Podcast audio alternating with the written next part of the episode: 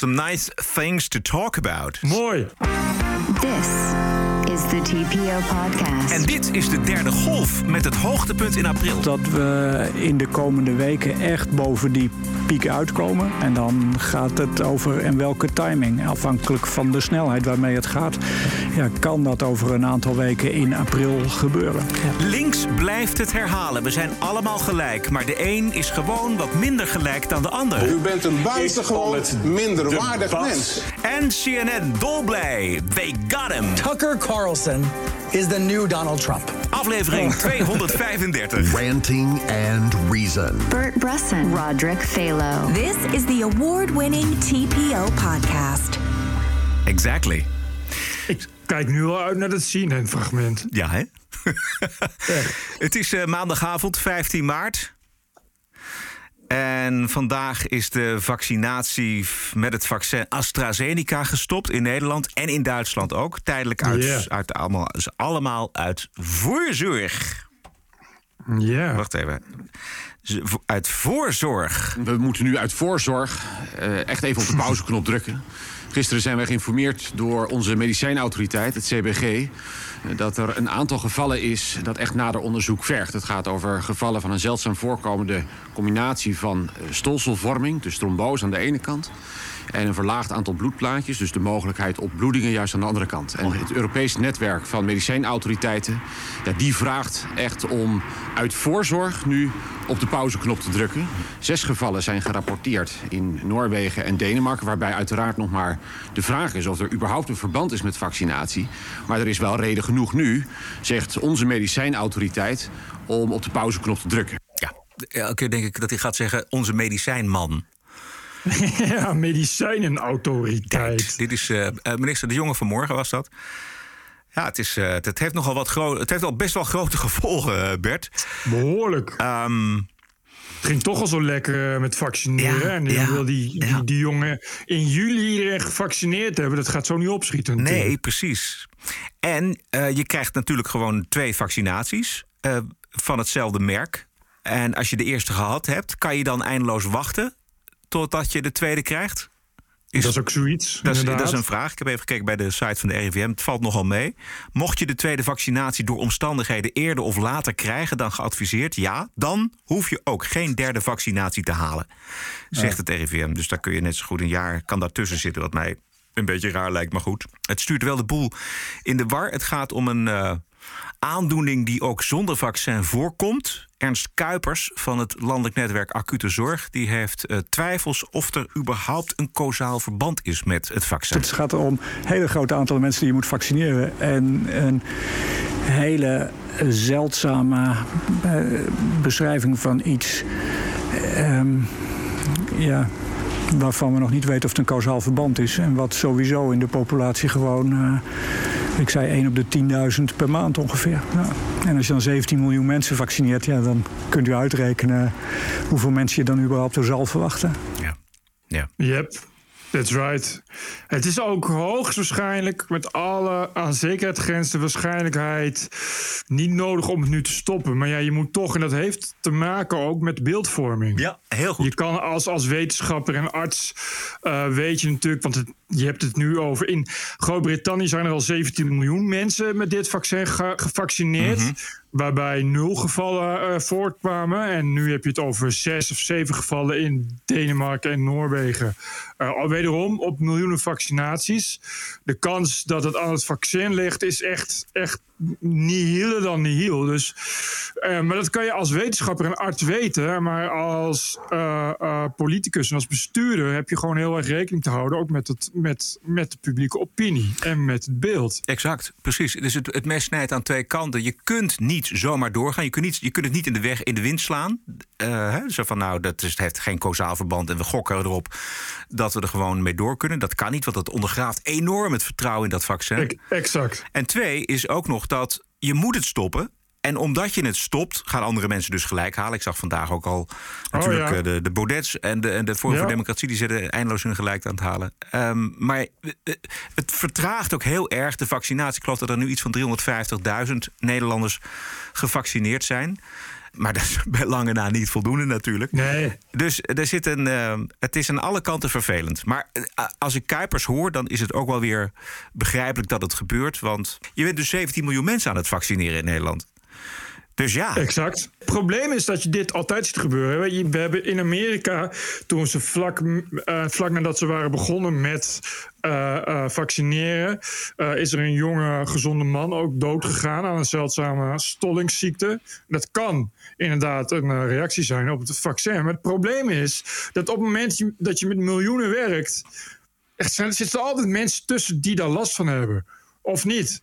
Uh, of het heeft met iets anders te maken. Maar je, als je, als je uh, op elke miljoen mensen die je vaccineert, zit, een hele, zit sowieso een handvol mensen die om welke reden dan ook ernstig ziek worden en doodgaan. Want ja. dat doen mensen de hele tijd. En we hebben ook bij AstraZeneca-vaccin in fase 3 gezien dat uh, in de placebo-groep, dat is dus de groep die niets geïnjecteerd krijgt, nou ja, zoutwater of zo, dat soort dingen. Ja.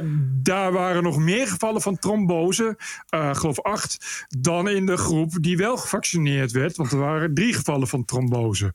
Wat al aangeeft hoe, trombose gewoon sowieso voorkomt. Weet je, dus het, het, en dat ga je houden. Je werkt met grote aantallen. Alleen voor de beeldvorming is één uh, uh, uh, dode op 17 miljoen ja. een dode. Terwijl je normaal gesproken zegt, er vallen elke dag zoveel doden in het verkeer. Niemand die, die, die niet meer deelneemt aan het verkeer, weet je wel. Ja. ja. En dit zal uh, niet de laatste bijwerking tussen aanhalingstekens kunnen zijn. Weet je wel, er kunnen, uh, die vaccinatie die gaat er wel even door. En er kunnen in de loop van het jaar nog wel meer schijnbare verbanden worden ontdekt. Weet ik veel, ja. mensen krijgen, krijgen eindeloos mazelen... of die, die raken ja. voor de rest van hun leven verkouden, noem maar wat. Um... Of wat veel erger is, en dat kan hier ook het geval zijn... dat het echt gaat om puur om een badge. Dus dat het echt uh, uh, bij de vervaardiging iets mis is gegaan... waardoor bijvoorbeeld vervuild is geraakt. Ja. Ja. En, en dat, is, dat, is, ja, dat is iets wat je, wat je kan gebeuren. Maar dat gebeurt uh, ja, ook bij alle andere medicijnen... en bij alle voedingsmiddelen, you name it. Maar als je dat gaat. En dat is wat je dus. Omdat je zoveel vaccineert, omdat ook nog eens een keer met grote druk moet worden geproduceerd, omdat heel veel wordt geproduceerd, ja, ga je gewoon zien dat het, dat soort dingen gebeuren. En dat is heel problematisch, omdat je natuurlijk al een, voor een gedeelte uh, een kritisch publiek hebt dat het nou lettend in de gaten houdt. Terug even naar de persconferentie van Ernst Kuipers vanmiddag. Derde golf zijn we in terechtgekomen? Stel dat het inderdaad zou ontsporen. Dat weten we nu nog niet. Hè? Dat, het, dat het zal stijgen, moet er gewoon vanuit gaan. De vraag is, hou je die stijging enigszins beperkt? Hè? Blijf je bijvoorbeeld onder dat niveau wat we eerder tot begin januari gehad hebben? Dan vang je het op en vaccineer je door en komen we ook in beter weer en gaat het dan naar beneden.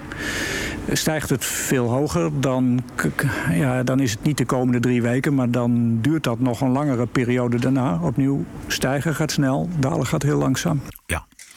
En er is een best scenario en er is een worst case scenario. Een gunstig model, laat ik het zo vertalen, gaat ervan uit dat we tot eind april begin mei beneden het niveau blijven wat we eerder in de tweede golf als piek hebben gehad. En ik noemde die 5 januari. Toen lagen er ongeveer 2850 COVID-patiënten in de ziekenhuizen. Op dit moment gaat het harder dan dat gunstige model. Een ongunstig model voorspelt dat we in de komende weken echt boven die piek uitkomen. En dan gaat het over in welke timing. Afhankelijk van de snelheid waarmee het gaat, ja, kan dat over een aantal weken in april gebeuren. Ja. En als deze trend zich doorzet, denkt u dan dat het verantwoord is om eind maart uh, die terrassen open te gooien? Dat is nog te vroeg om te zeggen. Laten we eerst maar even kijken in de komende twee weken waar de aantallen naartoe gaan. Hm. Nou, dat uh, wordt weinig spectaculairs morgen dan op de uh, persconferentie. Ja, dat denk ik ook. Alles blijft zoals het was voorlopig, ja, lijkt het me. Ja. De vooruitzichten van uh, terrassen open en meer ruimte, dat gaat er niet komen. Ondanks de demonstraties van gisteren op het Malieveld in Den Haag tegen de coronamaatregelen. Ja, het liep een, nogal een aantal keren ernstig uit de hand. Um, ik dacht eerst van ja, het is, een, het, het is vragen om moeilijkheden door die demonstranten. Uh, maar een uur later dacht ik, ja, het ziet er toch ook wel weer heel erg gewelddadig uit. Moet je je voorstellen, dat, dat Malieveld is zo groot en er is zoveel ruimte. Je kunt volgens mij best in alle rust zeggen, jongens, met een microfoon, uh, megafoon. jongens, ga naar huis, want dit heeft geen zin. Nee, Ja. busjes, honden, stokslagen, bloeden. Het is allemaal een beetje buitenproportioneel. Hè? Ja. Het is, eh, wat er wordt ingezet, dan denk je echt van... eh, het lijkt wel alsof ze inderdaad... Ja, eh, alsof, ze, alsof ze tegenover bewapende hooligans staan. Ja. Maar dat is dus niet zo. Ik, ik begrijp wel dat ze een voorzorgsmaatregel nemen. Als je die beelden ziet, dan denk je... Jongen, dat is toch wel heel fors geweld. Eh, kijk, natuurlijk is het zo dat die mensen van tevoren gewaarschuwd zijn. Dus ik vind wel altijd van ja... Als je, het, is niet, het is niet dat die uit het niets komt. Dus als je daar blijft staan, daar blijft hangen, moet je ook niet zeuren als je een klap krijgt. Eh, aan de andere kant denk je wel van, jongen, het is wel. eh, het ziet er niet uit alsof die demonstranten verder eh, zo gewelddadig zijn dat je ze anders niet wegkrijgt of zo. Je kan ze volgens mij ook alleen met, met, met een schild en alleen water. Er is niks mis met een waterkanon. Tenzij je dat dus kennelijk doet bij iemand op één meter afstand. Maar, je, maar die honden en, en, en zes mannen die knuppels op gezichten slaan en zo, denk je toch van, je- jezus, Ja. wat is het wel een beetje... Je, je kunt ook een corrigerende tik geven, bij wijze van spreken. We hebben, of duwen inderdaad, wat jij zegt, met schilden, met waterkanonnen. Gewoon jongens wegwezen, verspreiden. We, kennen het wel, weet je wel. Het, het, heeft, het, het mag hier niet en eh, ga naar huis. Ja. Maar dit, zo zag het er niet uit gisteren. Nee, en ik, Nee. Ik, las, ik las inderdaad dat zelfs eh, Amnesty International er niet over te spreken was. Die noemde toch inderdaad buitensporig politiegeweld. Ehm, eh, maar ze gaan het wel onderzoeken, want het gebeurt altijd, zowel intern als extern. Eh, en, en Jaap Timmer, de bekende, eigenlijk de bekendste wetenschapper op het gebied van politie, die zit ook aan de politieacademie, geloof ik. Die zei ook van ja, weet, eh, eh, geweld moet proportioneel zijn. En, en kijk, aan die filmpjes kun je natuurlijk weinig zien. Omdat het altijd uit de context is. Eh, en, je, en je niet weet wat er, wat eraan vooraf gaat. Je weet niet. kijk, iemand die heel hard wordt geslagen. kan ook iemand zijn die even daarvoor dreigt met een handgranaat. Weet je wel? Je kan, Ja. niet, je kan er niet naar kijken. Maar die zei ook van ja, het is wel. je, het moet wel echt in de gaten worden gehouden. En het is natuurlijk wel goed dat het ook zo kritisch wordt gevolgd. En we hebben in Nederland natuurlijk nou niet echt eh, een prettig verleden met politiegeweld. Mitch Henriques bijvoorbeeld. Ja. Ik weet niet precies tegen welke coronamaatregelen zij demonstreerden, maar eh, het, dat kan een hele lijst zijn, eh, want het gezelschap is gemêleerd. Ja, behoorlijk. Ehm, de gevolgen van soepelere maatregelen zien we op dit moment in Tsjechië. Rond de kerst werden daar de maatregelen versoepeld tot 1 maart. Aantal coronabesmettingen loopt nu in hoog tempo op. Ziekenhuizen vol, uitgeput personeel. Patiënten worden geweigerd nu inmiddels. Nu een zeer strenge lockdown. Sinds 1 april niemand mag meer de straat op. Zeg maar Bergamo-achtige toestanden. En dat krijg je dus als je de Baudet-doctrine volgt. Krijg de tering, Mark Rutte! Ja, Ik vraag me dan af, als je dan zo voor verruiming bent, voor afschaffing, de maatregelen zo aan je laars lapt, campagne voert en zegt van Nederland moet weer vrij zijn. Weten de mensen wel ja, tot wat dat kan leiden, namelijk tot Bergamo, Tsjechische toestanden? Tsjechië, dan moet je in Brazilië gaan kijken. Ja. Er is Bergamo niks bij. En ik lees eh, dat in Brazilië, daar zien eh, artsen nu. Eh, door de Braziliaanse mutatie zien artsen nu dus ineens heel veel meer jonge mensen die ernstig ziek worden. Ja. Jonge, gezonde mensen die, die, die eh, de leeftijd van wat er op de IC's ligt in Brazilië is ineens enorm gedaald. Eh, en dat, dat heeft dus onder andere, je, kan het, je weet het nooit zeker, maar onder andere te maken met, met, met een nog ergere variant. Kijk, die tuurlijk. keihard om zich heen slaat. Ja, natuurlijk. Kijk, als je dat maar laat woekeren, dan uh, die, die, dat virus dat verzint wel weer een nieuwe mutatie, weet je wel. Die vindt zijn weg wel in de bevolking. Dus als je daar niks tegen doet, als je geen um, uh, maatregelen neemt, helemaal geen maatregelen neemt, dan uh, ga je dat heel duur betalen. En ik vraag me Yep. af of de politici van Forum, die hier het hardst tegen pleit, tegen die coronamaatregelen, en de mensen die op, op die partij gaan stemmen, of ze dat zich realiseren. Of dat ze alleen maar hangen aan het idee van we moeten elkaar weer kunnen omhelzen, et cetera. En het is maar Nee, een maar- griepje. Dit zijn ook allemaal mensen die, die überhaupt niet geloven dat het ernstig is. Oké. Dit zijn dus inderdaad mensen die zeggen het is maar een griepje. Die zeggen ja, maar dat is van zoveel op de 10.000 eh, heeft ernstige symptomen. En de meeste mensen die doodgaan eh, zijn oud en ziek. Dus het is allemaal prima. Terwijl het probleem is natuurlijk dat op het moment dat je alle maatregelen loslaat, uh, zijn het 17 miljoen mensen die besmet raken. Ja.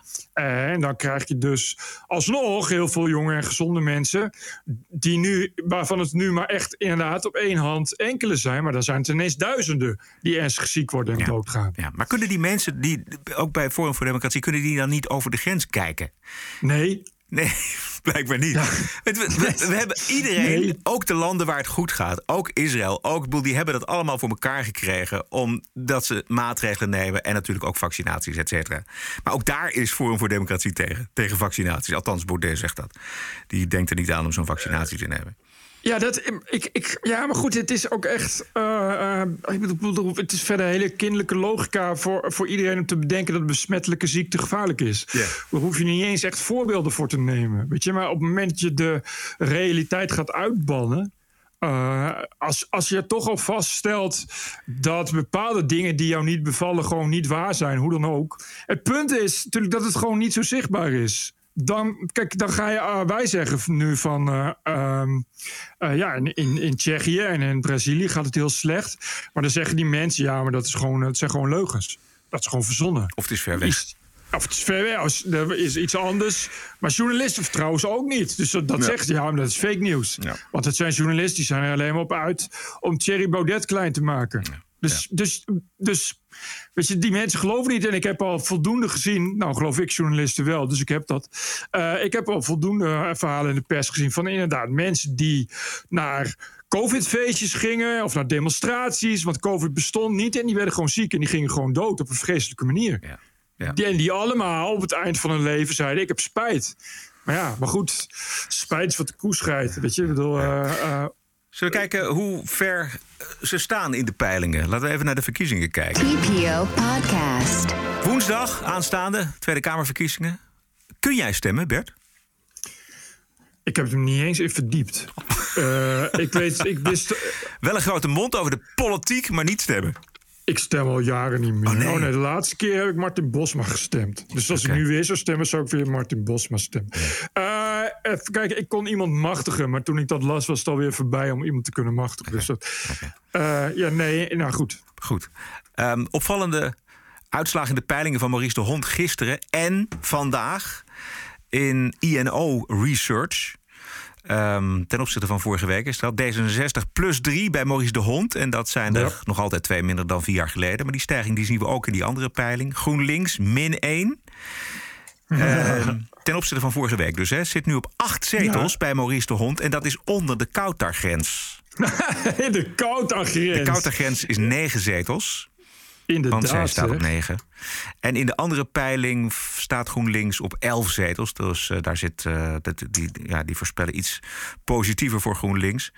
Het verlies voor GroenLinks gaat uh, vooral richting Volt, volgens mij. Die krijgt drie zetels bij, Ja, bij de hè? Hond... en vier zetels bij INO Research. Dit Volt gaat heel goed, inderdaad. Maar dat, zijn, dat, dat is, een, dat is een, nou ja, een Europese... Uh, Nee, dat is Progressief, eh, toch? eh, Rob Wijnberg Ja. als, als Sander Schimmelpenninck stemmen op Volt. Ah. Nou, dat, zeg- dat moet genoeg zeggen. Dat zijn beide ja, jongetjes uit het koor eh, eh, met, een, met een groot eh, liberaal netwerk en zo. Dat zijn, dat zijn echt de, de, de Volt-stemmers. Maar Dus dat is echt eh, jonge stadse mensen met een hoge opleiding. Dat is, dat is allemaal Volt. Ja. En die komen waarschijnlijk voor een deel vandaan bij D66 natuurlijk. Want dat, is, dat, is, dat klinkt logisch. Maar misschien dus ook wel uit dat verlies van GroenLinks. Ja. Want dat GroenLinks heeft ook een liberale tak. Precies. En die kunnen daar natuurlijk teleurgesteld in zijn. Of, nou, geen geloof meer in hebben. Of in ieder geval enthousiast raken voor een nieuwe partij. Dat kan ook. En ik zag dat Peter R. de Vries ook, ook Volt gaat stemmen. Oh, Oké.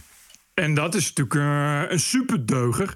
Die vooral altijd bezig is met. Uh, die is heel erg pro, uh, pro multiculturele samenleving en pro vruchtelingen en zo. Dus, en, en Volt heeft, heeft kennelijk. Volt heeft op dat punt inderdaad heel, heel veel van die progressieve standpunten. Dus al die progressieven die bij GroenLinks zaten, kunnen nu naar Volt. Ja, en dat gebeurt dus ook. En, en, en Volt heeft natuurlijk veel meer, dus zit dus meer op Europa dan GroenLinks. En nu, ja, en wat je krijgt, is dat dat Volt, dat, dat, dat komt dan binnen. En dat heeft dan uh, op de een of andere manier een succesje. En als je eenmaal succes hebt, dan is dat een vliegwiel wat in beweging komt. Ja. En wat ook niet meer zomaar stopt. En succes trekt meer succes aan. Ja. En hoe, en meer media-aandacht. Dus uh, ja, en het is natuurlijk, natuurlijk voor, voor ja, wat ik zeg, voor de Sander Schimmelpennings en de Rob Wijnbergs. Ja, de correspondent, jonge correspondentleden, ja, weet je, precies, dat die stemmen ja, volt. Ja, ja, exact. Het is ook die generatie, het, is ook die, het zijn ook de jonge mensen, volgens mij alleen maar jonge mensen. Dus er zit helemaal niet, geen, nee, geen 50-plusser of zo zit daarbij. Uh, ja, 21 stabiel op drie zetels bij Maurice de Hond, op twee bij INO. Ja. Uh, dus dat spant erom. En Forum voor Democratie krijgt er toch weer één bij. Uh, bij De Hond. Staat inmiddels ja. op zes. Met dank aan Jinek, denk hè? ik. Ja, ongelooflijk ja, veel. Precies. Ja. Dat is inderdaad wat je zegt. Uh, ook dat Thierry Baudet uh, in Emmeloord naar het politiebureau moest. Omdat er gedreigd werd dat hij misschien wel naar de gevangenis moet. Omdat hij handen heeft geschud in Urk. Ja, ja. Uh, en daarna inderdaad, daarna inderdaad uh, echt verbijsterend leuke humor van Martijn Koning bij Jinek. Ja. ja, dat levert natuurlijk lekker veel zetels op zo, zo, zo achter elkaar. Ja het, het, is de partij, de tegenpartij is het echt. Hè? Voor iedereen die ja. het sentiment voelt van ja. we, we, we, willen ons afzetten tegen het partijkartel en tegen alles wat er gaande is op dit moment. Tegen Rutte, tegen nog meer eigenlijk dan de PVV is, is Forum op dit moment een tegenpartij. En, en hij heeft nu letterlijk het, het boek van Trump gekopieerd. Ja. Dus hij doet nu exact het hetzelfde ja. alles. Het draaiboek van, maar ook echt gewoon letterlijk tot op de komma nauwkeurig. Ja. Dus je kan je nu al uh, voorbereiden op dat hij straks gaat, gaat jengelen en jammeren dat de verkiezingen zijn gestolen. Exact, en dat er is gefraudeerd. Want daar in zijn eigen peilingen, gehouden onder, onder 20 twitteraars, uh, staat hij altijd op 88 zetels. Uh, partij die we aan de rechterkant nog niet echt terugzien in de peilingen is uh, Code Oranje van Richard de Mos. Nee, en, wat raar is. Ja, dat vind ik ook wel een beetje raar, want dat is op zich is dat een aantrekkelijke partij. Ja. Um, ze hebben een aardig spotje ook gemaakt. Ik weet niet of je dat gezien hebt. Het begint nee. zwart-wit. Camera dicht op de mos. Je kent dat beeld misschien nog wel uit de jaren 60. Ik maak me ongerust over de politieke situatie in ons land. Over de verwarring en de ondoorzichtigheid. Over de tanende invloed van de kiezers. Over de tanende invloed van de kiezers. Over de ontoereikendheid van de verouderde politieke spelregels. Over de onbewegelijkheid en de verstarring van het partijenstelsel. Over altijd maar weer hetzelfde gezuur en hetzelfde geharrewar van regering en regering en Tweede Kamer. We wilden er zo graag wat aan doen. Maar toen wisten wij niet hoe. Maar we wisten niet hoe. De gesloten politieke arena, waar niet met mensen wordt gesproken, maar over mensen. Waar geen ruimte bestaat voor een vraag aan het volk via referenda over belangrijke onderwerpen. We wilden er graag wat aan doen, maar wisten het toen niet.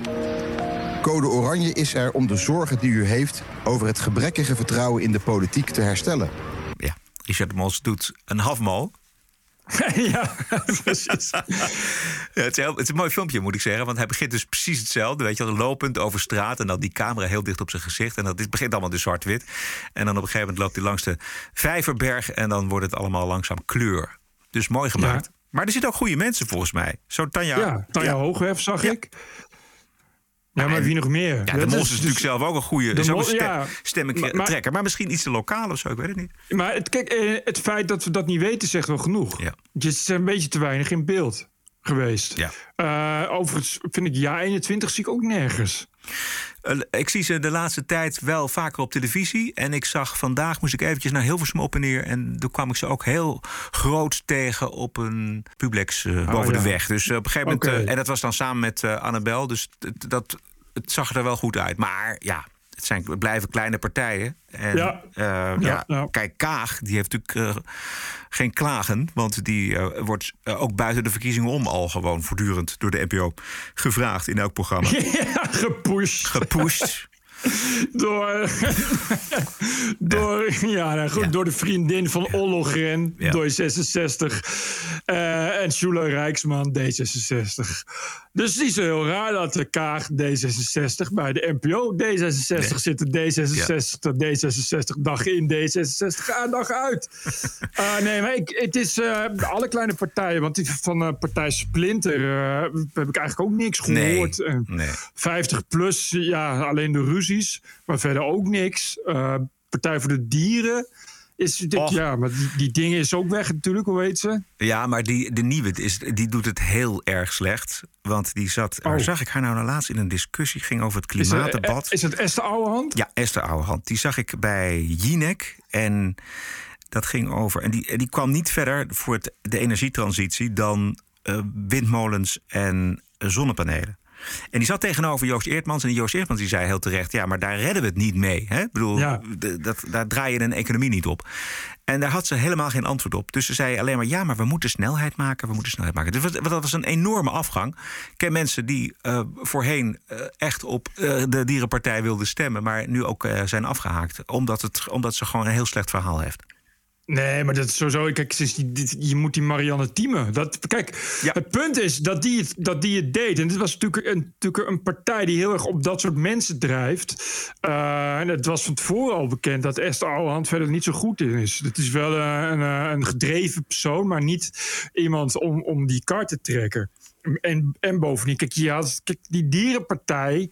eh ja, heeft natuurlijk altijd heel goed da- gedaan, omdat het een dierenpartij is. Dan moet je op dierenleed gaan zitten. Maar ja, daar hebben we al heel lang niks meer van gehoord of niks over gehoord. En dan krijg je dus inderdaad dit soort dingen. Weet je, dan, dan krijg je, eh, moet je in, in debat over, eh, over, over klimaatbeleid. Ja, dan is het gewoon helemaal niks. Nee, echt helemaal niks. De Partij van de Arbeid van Liliane Ploemen heeft een bestuurslid in Rotterdam, Zeki Baran, die ook voorzitter is van de, het inspraakorgaan Turken in Nederland, eh, die de Partij van de Arbeid koestert natuurlijk, want nog niet overgestapt naar Denk, denk ik. Maar die Baran die vindt het boek van eh Lalegul op hitserij. Hebben wij kunnen lezen Ja. op de Twitters. Ja. Eh, en hij zei afgelopen weekend in NRC Handelsblad, want daar kwam het allemaal uit. En ik parafraseer. Iedereen moet kunnen vinden wat hij of zij vindt, maar zo'n boek over een meisje dat zich vrij vecht uit een oerconservatief Turks milieu zo vlak voor de verkiezingen. Het is altijd hetzelfde liedje. Het is gewoon op hitserij. Ja, en het eh, levert rechts alleen maar stemmen op. En hij eh, vindt hij. En hij gelooft ook niet dat het toeval is. Dat het boek nu uitkomt. Nee.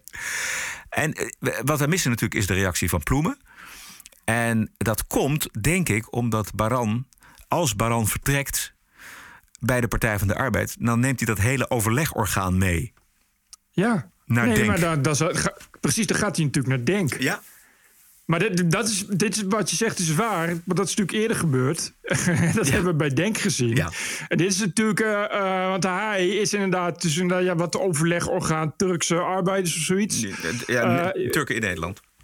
Turken in Nederland, ja, precies. Eh, dat is de- dus iemand met, een- met een belangrijke vinger in de Turkse pap. Dus eh, eh, als hij naar Denk gaat, dan eh, is heel Turks Rotterdam gaat dan ook ineens naar Denk. Die nu nog achter, eh achter Seki, eh Seki aangaan. Ja, Tja. precies. Maar, maar ik, ik, ik denk dus dat eh, Ploemen zo voorzichtig is en, en zich niet laat horen. Het is natuurlijk eventjes niet, natuurlijk geen tijd om afscheid te nemen van dit soort belangrijke mensen. Maar ze doet het Nee. ook niet, omdat ze bang is dat natuurlijk dat Turkse electoraat, wat nog steeds een belangrijk electoraat is, blijkbaar voor de Partij van de Ja. Arbeid. Daar is jaren aan gewerkt. zeker. Ja. Zeker, man, wat je, wat je zegt. Het is, er zit eh 40, jaar, eh 40 jaar verheffende arbeid zit erin om het uh, islamitisch stemvee te ronselen. Weet je, dus de ouders van Lale Gül, de- de- die, die nauwelijks kunnen lezen of schrijven, die, die weten niet anders. Moet PvdA stemmen, omdat degenen die wel kunnen lezen en schrijven zeggen dat ze PvdA moeten stemmen. Daar heeft de PvdA altijd heel hard aan gewerkt. Om ervoor te zorgen dat die mensen vooral niet leren lezen en schrijven. Dus eh, dat willen ze graag zo houden, inderdaad. Nog meer dingen over de verkiezingen of eh, wachten we het gewoon af woensdag? Het zal voor eh, vooral Rutte een bloedstollende verkiezing worden. Zometeen natuurlijk eh, de Woke-week en we gaan ook naar Amerika. Maar eerst moeten wij het hebben over Harry Kiekebos. Eventjes, Bert. Harry Kiekebos, docent journalistiek aan de Saxion Hogeschool te Enschede. Docent die de studenten van eh, Nederland les geeft. Die Nou. twitterde dat... Nee, nou ja, hij... Hij was, was docent journalistiek. Ja, dat Hij is de laatste jaren las ik eh, nog wel verbonden aan, aan, aan de journalistiek dingen, maar geen uitvoerend docent journalistiek meer. Nee, maar dat, dat gold voor Zwolle. Maar ik, volgens mij, eh, wat ik lees, is dat hij nog wel eh, verbonden is aan die hogeschool in Enschede. Precies. Nee, hij, hij is wel verbonden aan, aan de Hogeschool in Enschede. Maar hij geeft geen eh, lessen journalistiek meer. Maar hij is nog wel verantwoordelijk voor een van de programma binnen de opleiding journalistiek. Oké.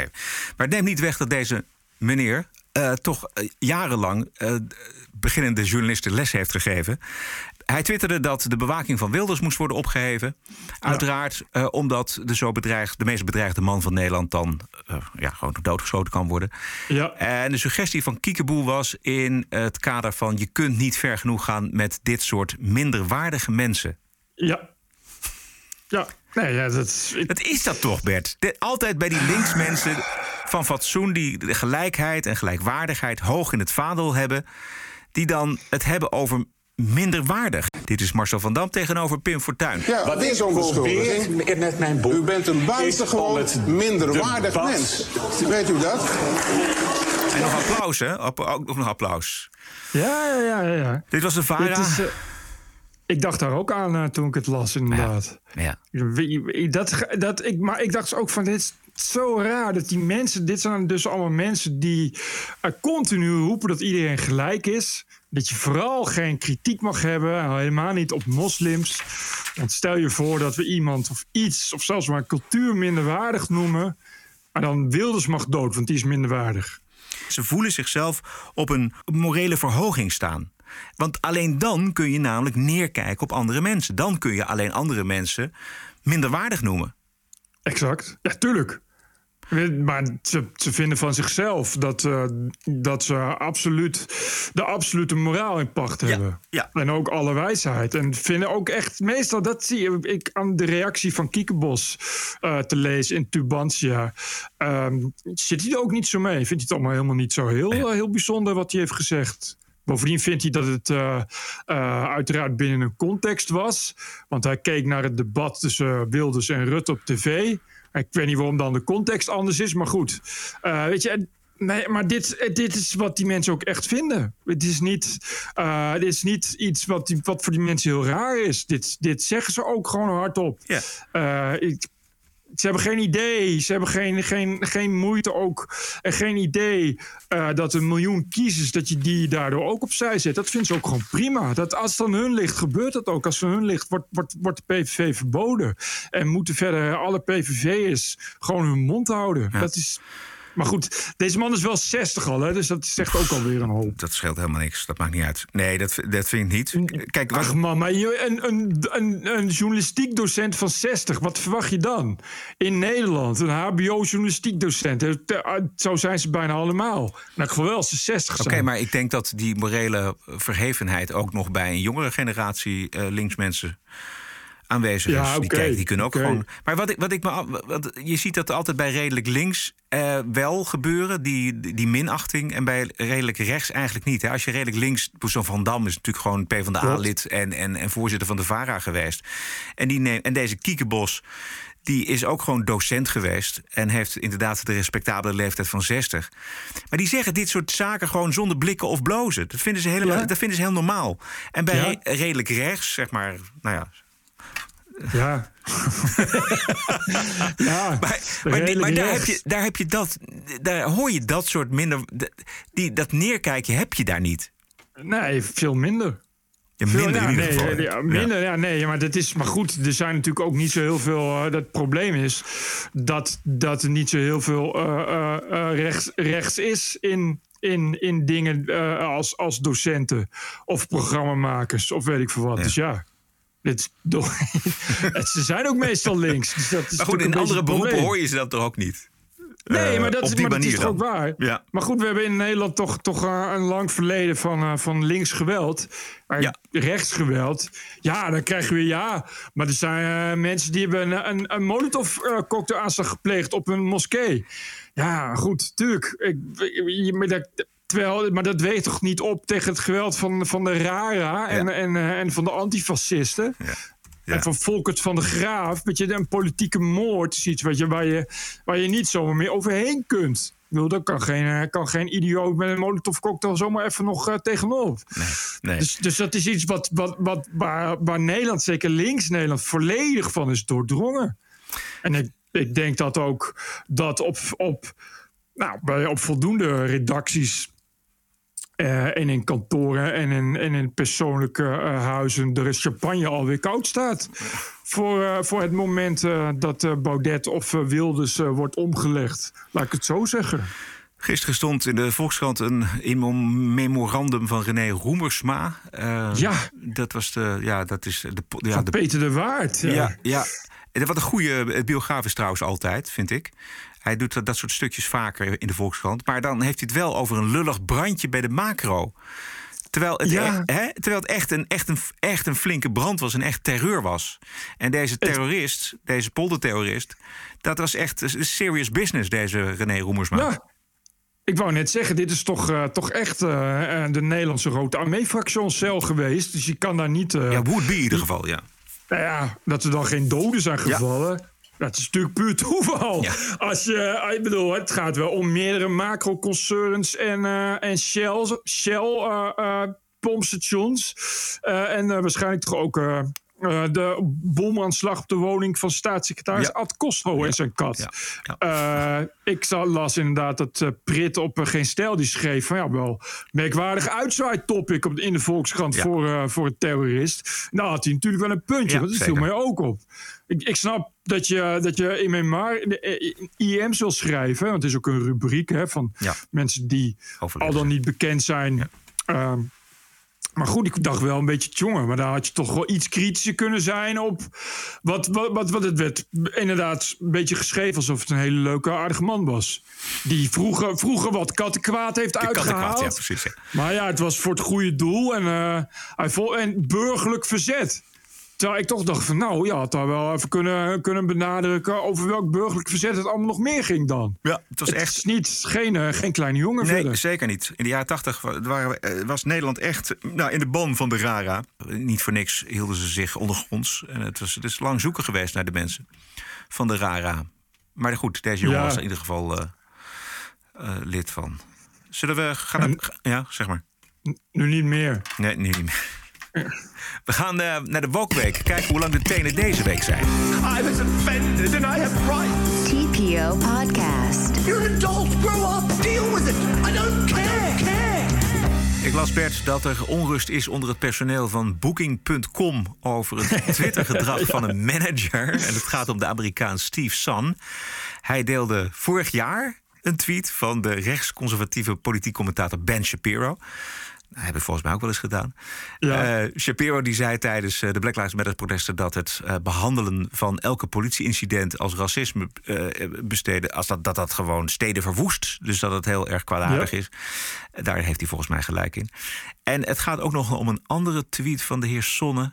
Van vijf jaar geleden. Foto van gewapende vrouwen met de tekst: The Muslim rape gang should try their shit in Israel or Texas.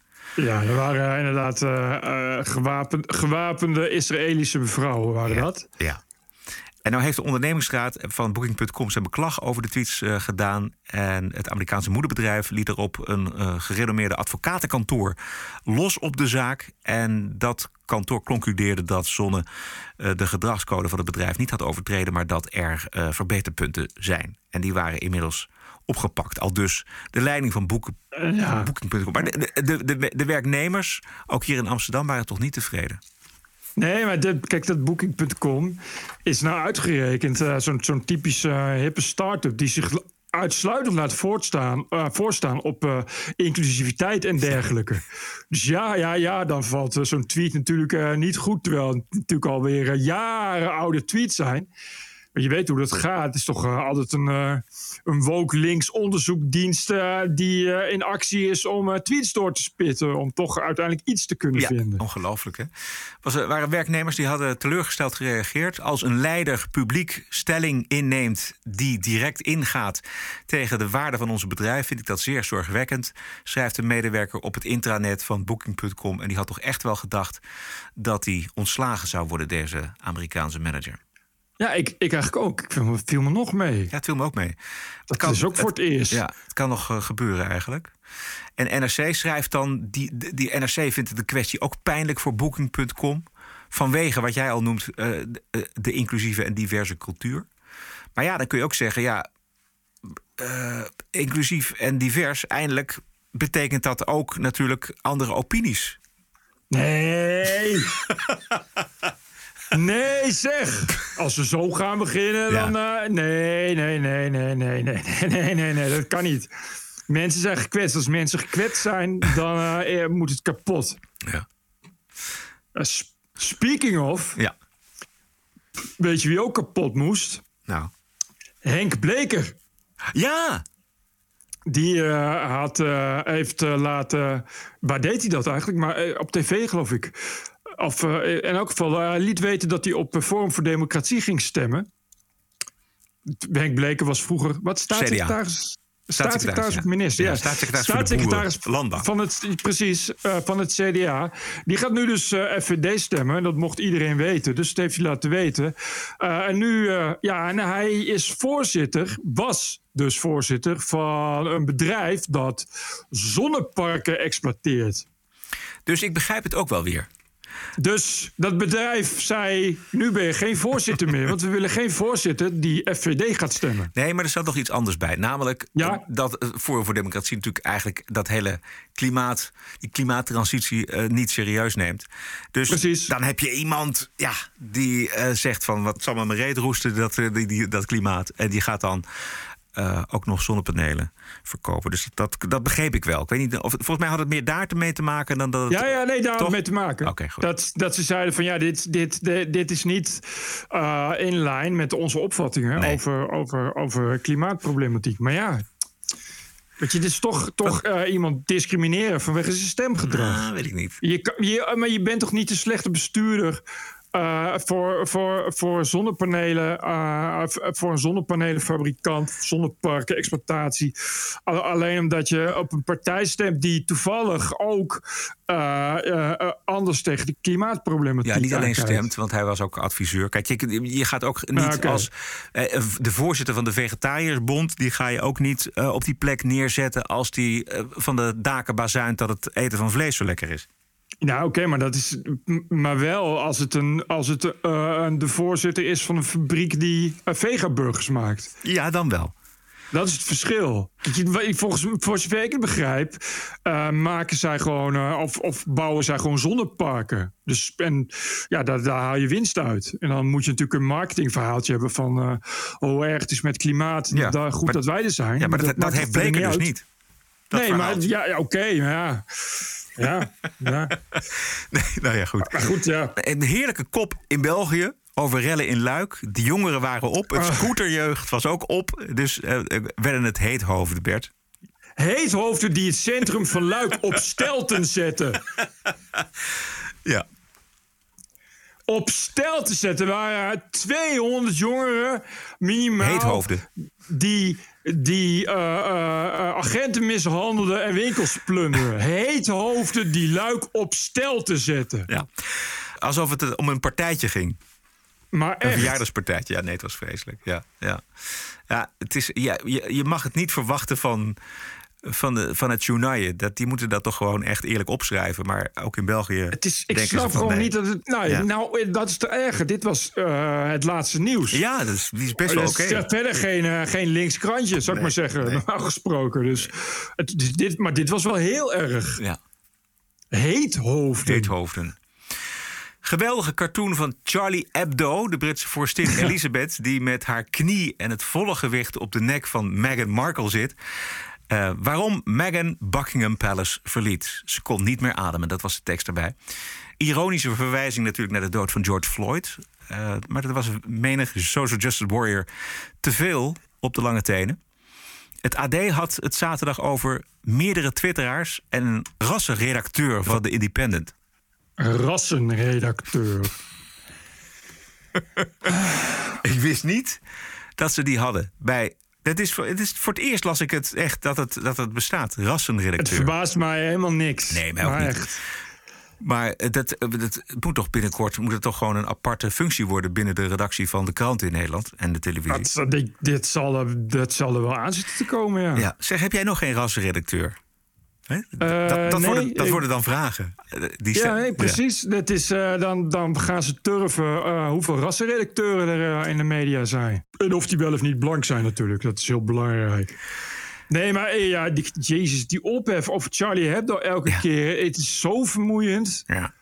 Hebben we niet, uh, ik denk dat Charlie Hebdo voor de rest van hun bestaan wel genoeg ophef heeft. Ja. Als er twaalf uh, redacteuren worden doodgeschoten door aanhangers van vrede en tolerantie. Dus misschien is het een wijs idee om dan op te houden met zeiken. Bovendien, al die mensen die nu zeiken, dat zijn dezelfde mensen die destijds Je suis Charlie zijn en boven en vooraan stonden tussen de anderhalf miljoen mensen om te marcheren tegen of voor vrijheid van meningsuiting.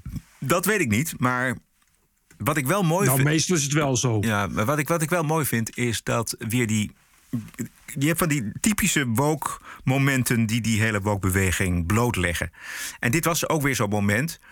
Want dan zag je ook een zeldzame ijdeltuit onder de naam Stans Grounded op Twitter. Um, die had dan getweet, die had er geschreven... een Frans tijdschrift maakt grappen over de dood van Floyd en Meghan Markle. Tijdschrift moet verboden worden. Dat was, dat was zijn. Maar als je dan verder in die tijdlijn van hem kijkt dan zie je, dat is ook een jongen die dan naar Trump-rallies gaat en daar iets roept en dat zichzelf filmt en dan wordt weggebracht. En dat is een, een ijdeltuit ongelooflijk. Heb je dat filmpje gezien?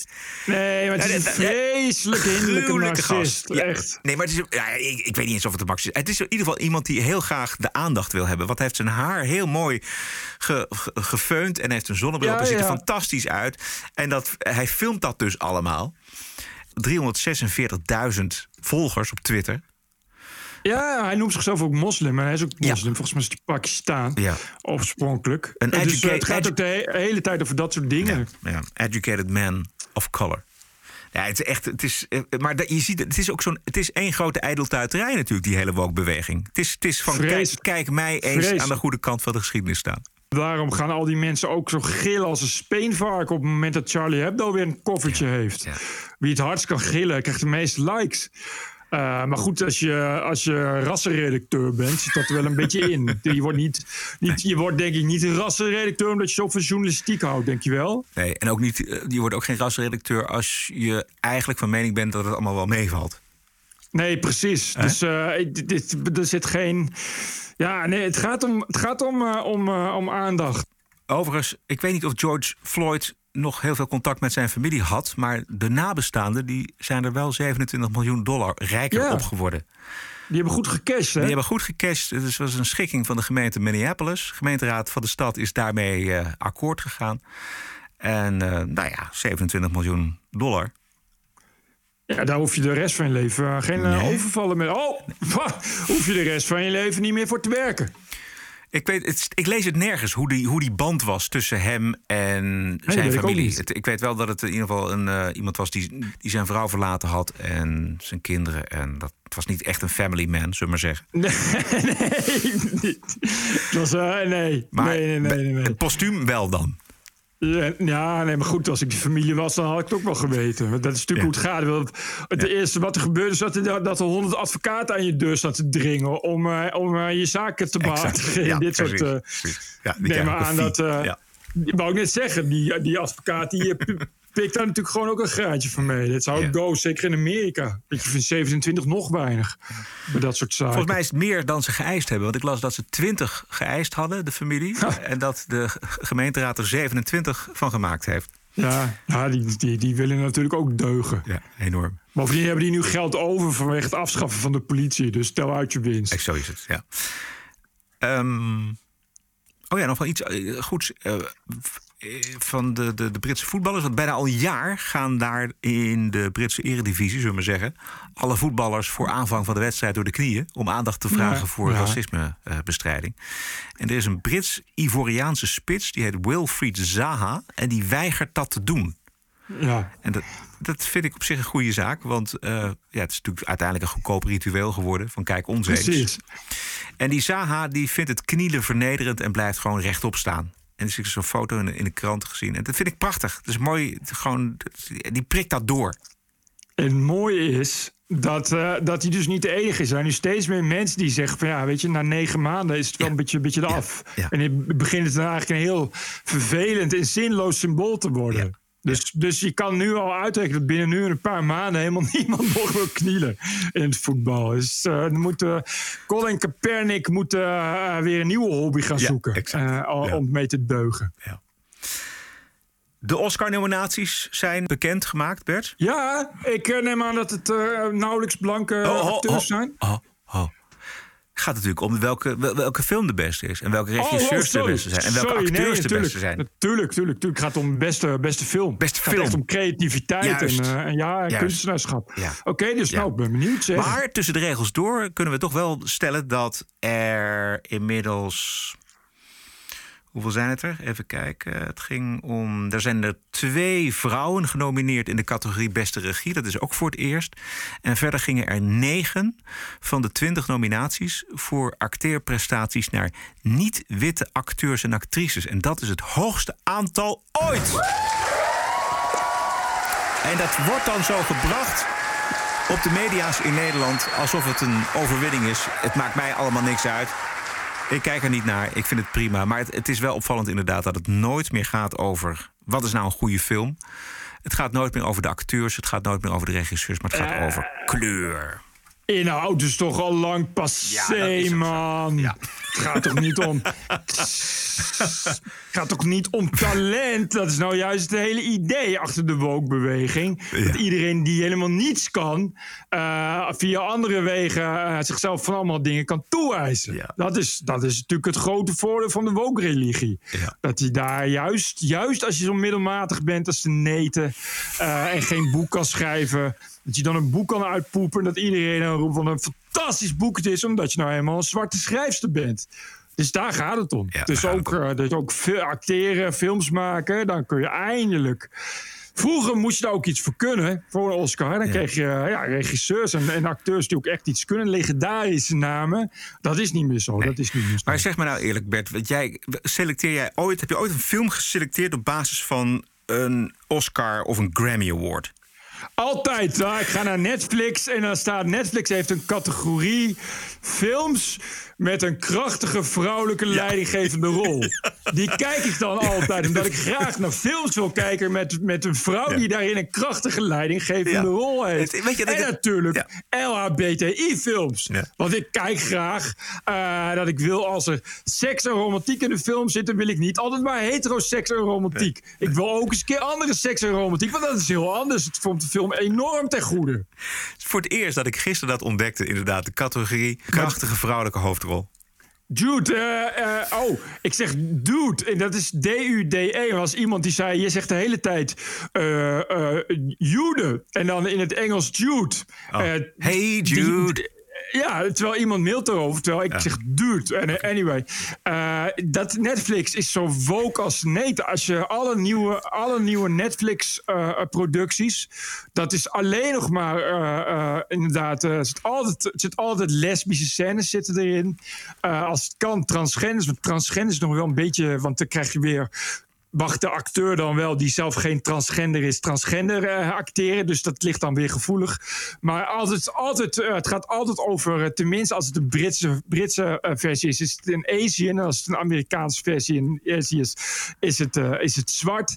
Het is helemaal, helemaal verwokiseerd. Dat, let er maar eens op. Nieuwe, nieuwe series, echt altijd. Het gaat altijd over, over, over gem- gemengde, gemengde gezinnen. En Ja, eh, eh, inderdaad, sowieso heteroseksualiteit is echt helemaal not done. Dat merk je. Die zitten dan wel in, maar mag alleen als er ook, ook homo's in zitten. Waarom toch zo voorspelbaar? Dat maakt het allemaal zo saai. Ja, Ja, nee, dat is, maar saai. dat is, dat is echt dat is hoe het nu gaat. Hadden we nog een, een dingetje? Ja, ik had er nog een paar. Oké. Eh, ken jij iemand die heet Jess Glynn? Jess Glynne? Het is een, eh, een eh, Britse zangeres. Nee. Nee, ik ook niet. Had ik nooit van gehoord tot vandaag. Maar die was te gast in een komische, ik zeg er maar bij, een komische podcast. Ja. En daar vertelde ze dat ze ooit met een vriend een bezoekje had gebracht eh, aan een stripclub met transgenders. En dat transgenders noemt ze trannies. Dus ze vertelde, nou, ik was dus met een, eh, met een vriend in een stripclub met trannies. Ja. Nou, dat mag dus niet. Oh, dat, wat? Dat, nee, ja, dat is een scheldwoord, trannies. Oh, echt waar? Je, je, moet, je, moet, je moet natuurlijk zeggen, weet ik veel, eh, personen, personen met transgender gevoelens of Oh, zoiets. Ik weet niet wat, wat nu de norm is. Oh. Maar eh, het was dus een komische podcast voor de derde keer. Ja. Waarin ze dus zei: Ik ben met een vriend naar een stripclub met trannies geweest. Nou, dat, daar eh, maakte ze nog wat grappen over. En toen ging de podcast kabbelde verder hoor. En nou ja, daarna ging iedereen natuurlijk los op Twitter. Dit is, Dus is nu, eh, Groot-Brittannië waarschijnlijk. Dit is Groot-Brittannië. Ja. Och, wat Dus is het daar? ja, sorry. Ze heeft haar excuses aangeboden. Oh, nee. En de komende tijd zal ze haar Instagram-account gebruiken om aandacht te schenken aan organisaties die zich inzetten voor rechten voor transgender personen. Zo, nou, Ja. transgender personen. Wat is dat toch voor behoefte aan mensen om zo eh, te kruipen over de grond, om zichzelf zo te vernederen? Wat is dat voor behoefte? Waar- waar- waarom doen mensen dat? Nou, Is dat, eh, dat heeft, ligt ook volgens mij ten grondslag aan religie, dat je je gaat overgeven aan iets groters, aan, ja, het, aan het, grote geheel. En dat je dus ja, boete moet doen, inderdaad.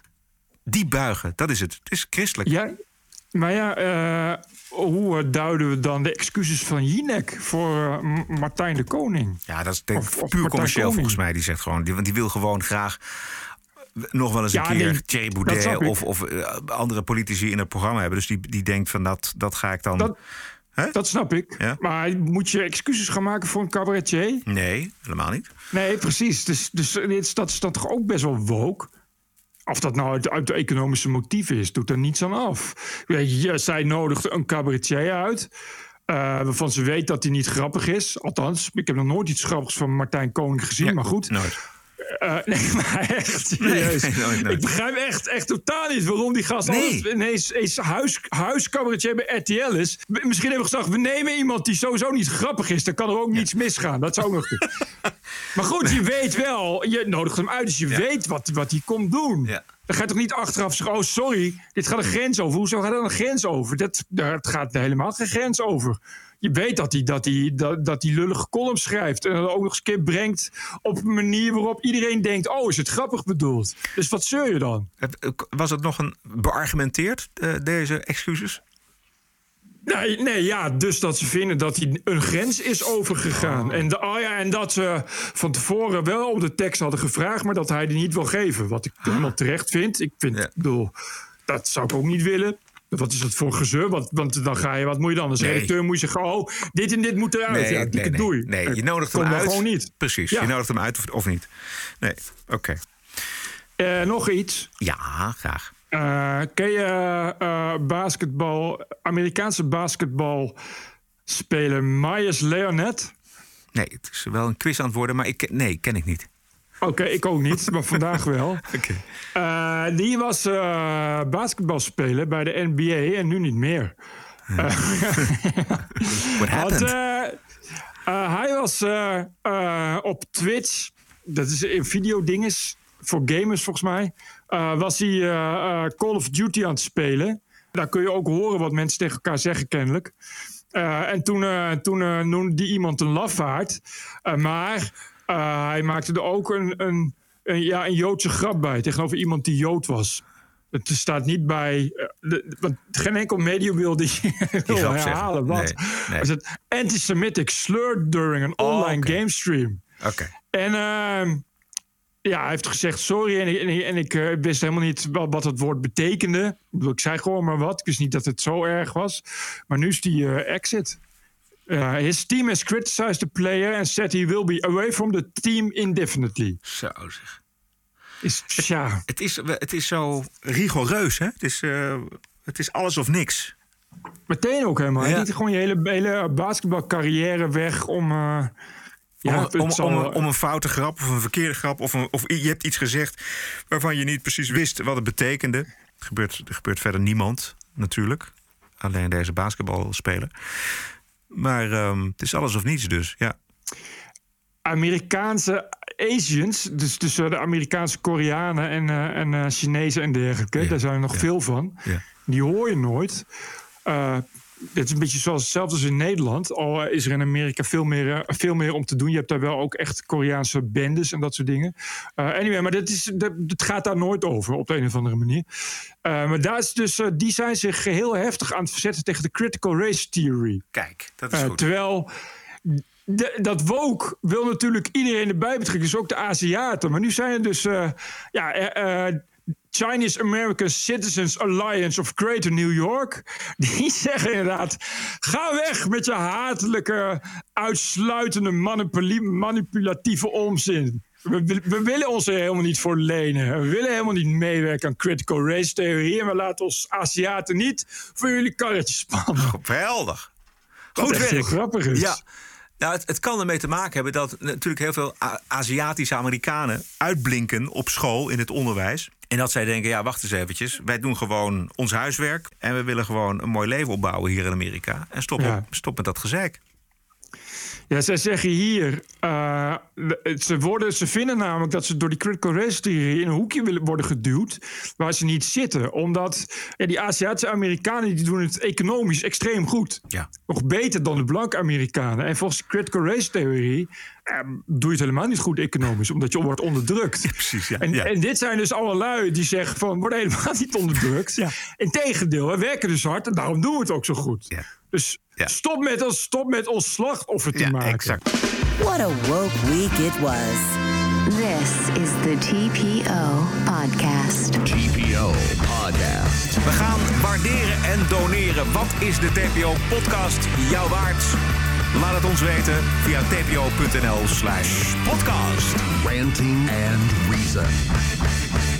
Eh, We vinden het geweldig dat er gedoneerd wordt. We vinden het geweldig dat jullie schrijven ook. Dat er mensen de moeite nemen om eh, achter de laptop te gaan zitten en ons een eh, e-mail te sturen. Maar mijn verzoek, en nou, dat is eigenlijk het- ook het verzoek van Bert, is om het gewoon een beetje kort te houden. Want ehm, dan hoeven we niet dat hele verhaal te vertellen. Dat doen we toch niet, toch niet. Want dat is misschien aardig voor degene die het geschreven heeft. En voor ons misschien, maar voor heel veel luisteraars niet. Dus kort en bondige formulering van wat je te zeggen hebt, dat wordt zeer gewaardeerd. Wat jij bent. Exact. Nee, dat ben ik met je eens. Want ik lees het dan voor en dan moet ik dat weer inkorten. En als ik het achter elkaar nog helemaal kan voorlezen zonder problemen... dan eh, komt dat de snelheid van onze show ten goede. Ja. Oké, maar deze is eh, in elk geval... De eerste is kort. Wouter den Hollander.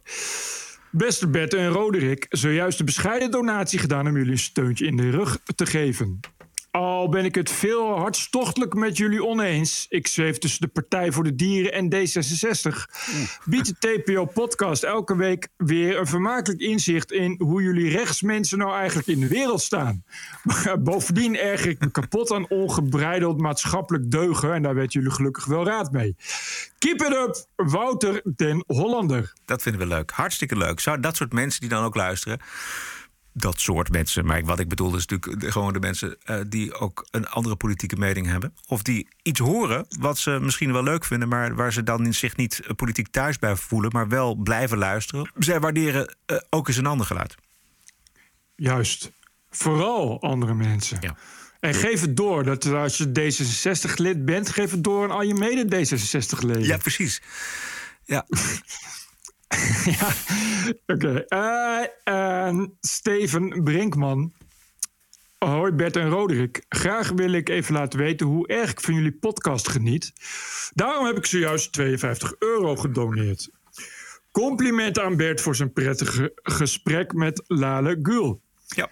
Eh, misschien is dit al eens geopperd, maar het zou te gek zijn als jullie links kunnen delen van de video's en podcast om jullie geluidsfragmenten te laten horen in de show. Dan kan je na afloop van de podcast morgen even verder kijken en luisteren.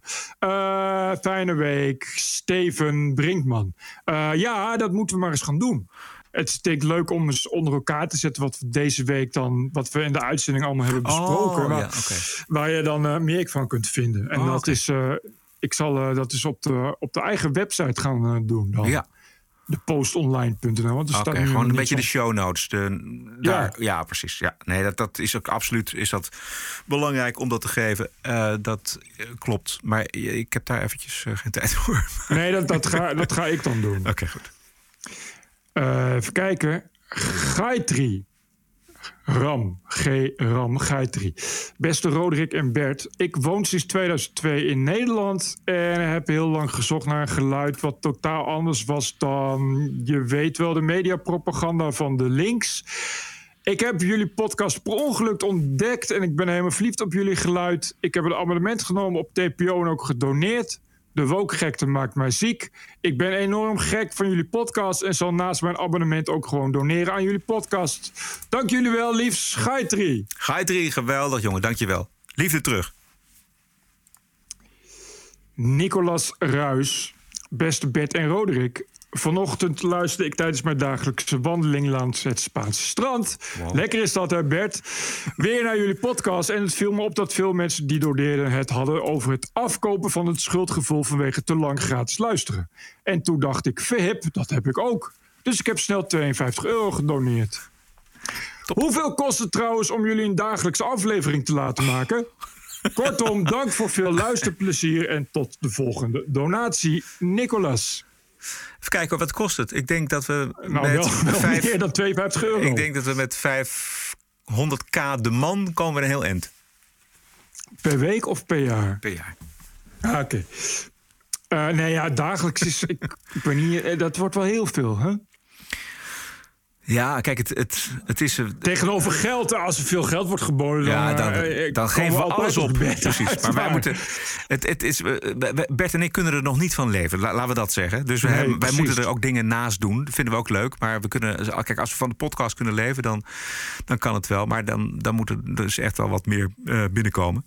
Maar Beter eh, komt er een anonieme succesondernemer die zegt... jongens, kunnen we daar niet eens over praten? Dat Ja. zou een heel goed idee zijn. ja, dat zou mooi zijn. Eh, maar dat is dan wel een substantieel bedrag. E-mail, e-mailadres is info.tpo.nl.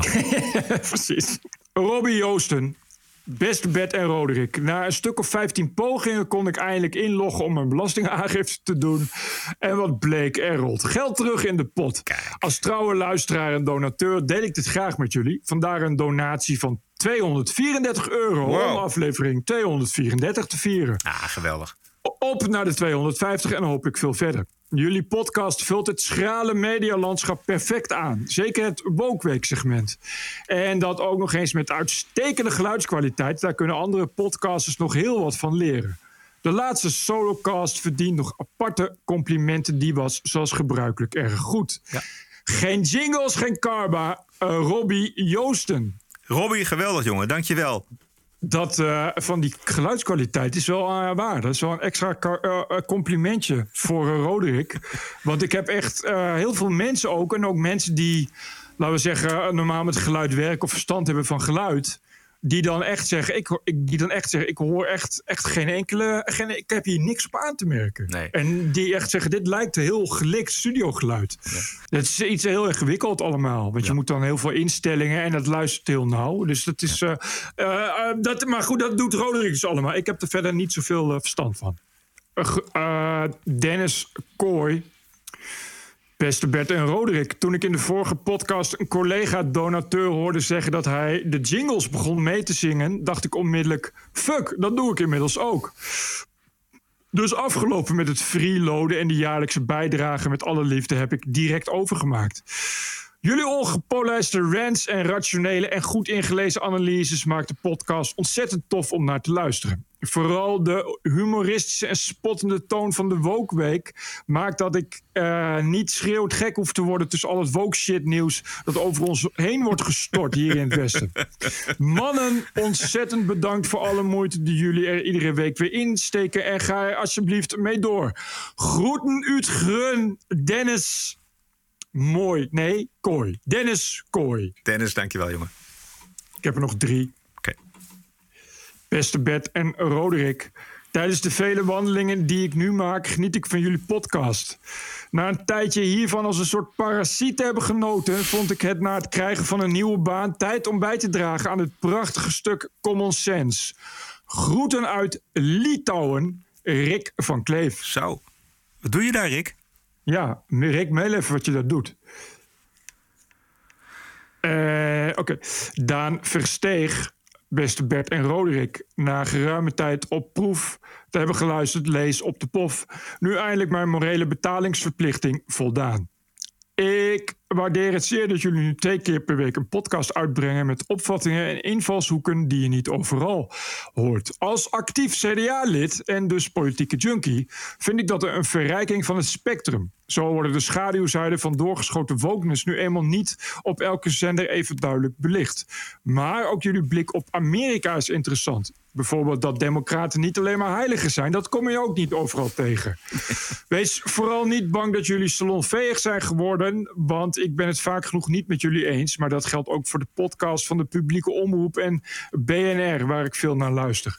Alleen daar betaal ik wel voor via mijn belastingafdracht of het aanhoren van commercials. Dus jullie hebben ook recht op een bijdrage. Zojuist heb ik dan ook 156 euro overgemaakt aan achterstallige contributie over 2020 en voor 2021 vast vooruit. Veel plezier en succes met het blijven maken van deze podcast. Vriendelijke groet, Daan Versteeg. Dankjewel, Daan. Eh, Maarten de Breffel, beste Roderick en Bert. Zojuist heb ik mijn eerste donatie gedaan aan jullie podcast. Weliswaar slechts een joet, maar ik ben voornemens vaker te doneren.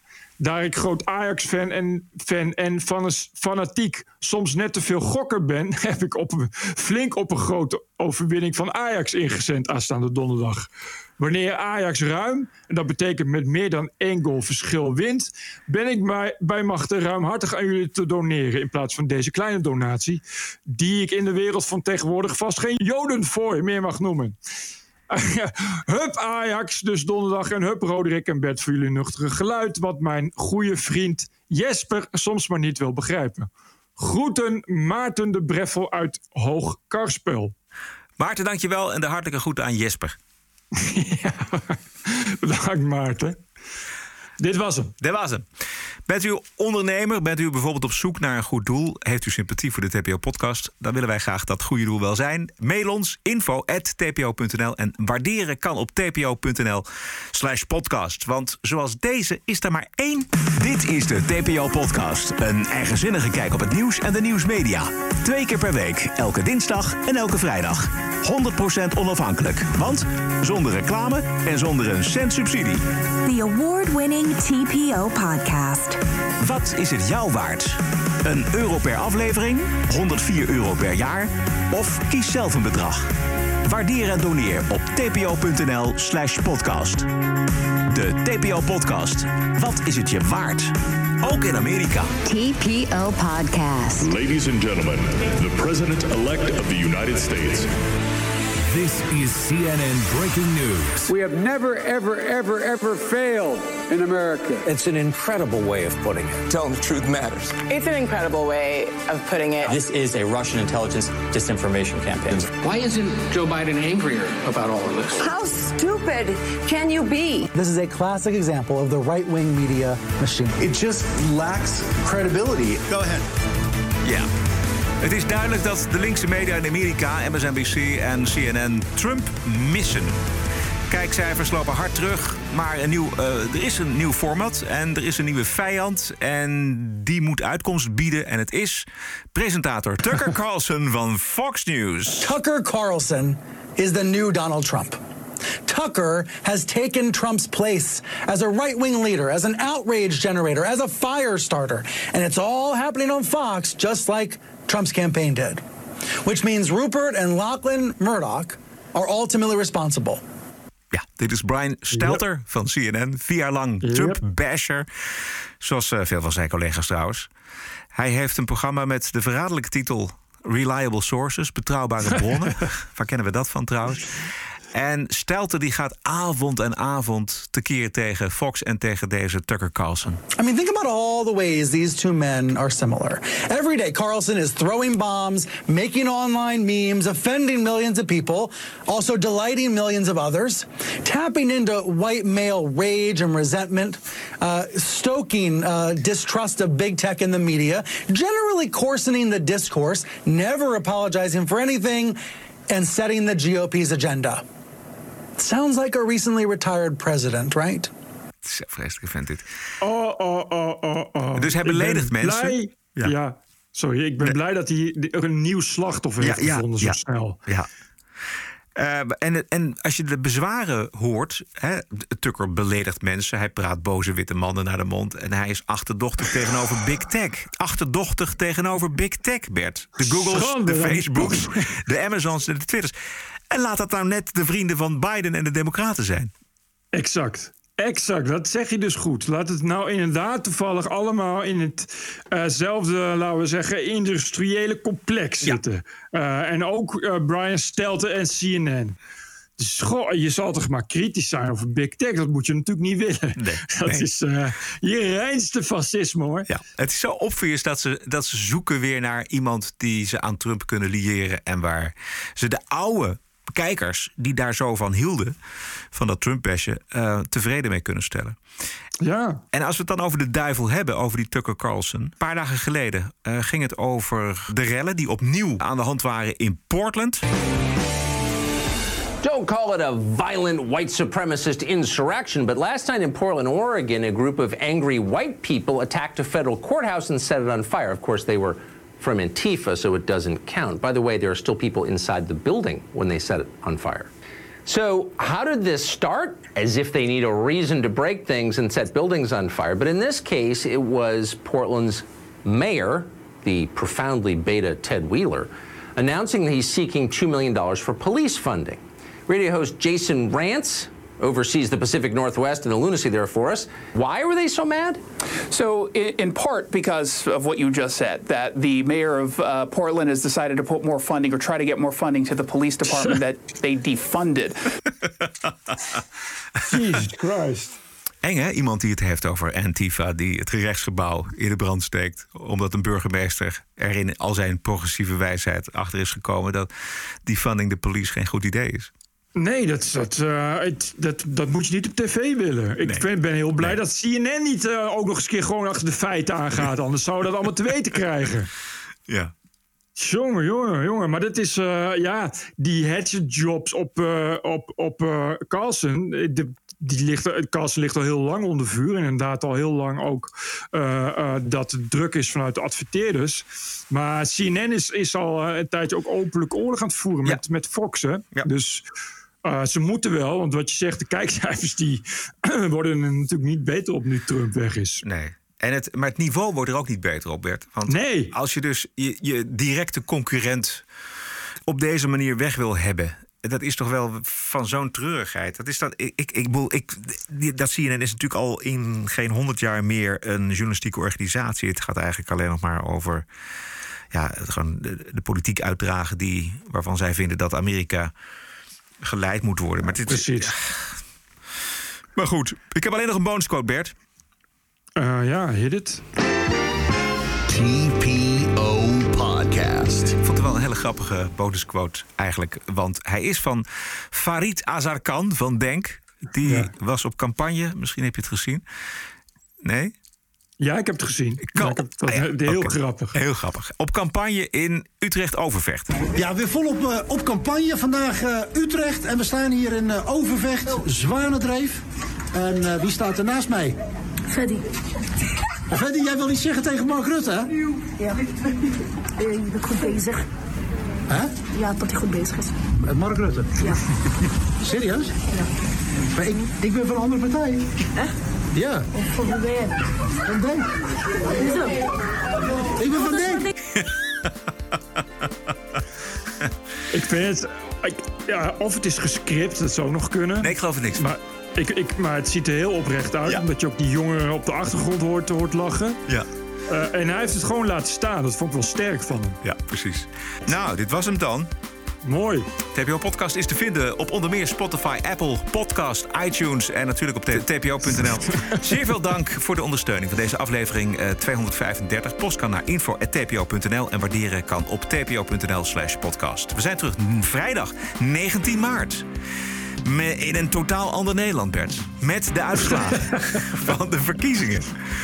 Stay cool. Spannend, spannend, spannend. Ja, super spannend. Stay cool. En tot vrijdag. TPO TPO Podcast. Bert Gruson, Roderick Balo, ranting and reason. Cancel culture will not stop if we just complain about it, if we're just complaining about double standards all the time, say, oh, what if a Democrat did that? I, I don't care if a Democrat, they didn't. They're coming at you. Cancel them back. Cancel them back. Podcasting is the TPO podcast in the Netherlands. Bert and Roderick. What a show. I'm telling you. Keep the show running. Go to tpo.nl slash podcast. Thank you.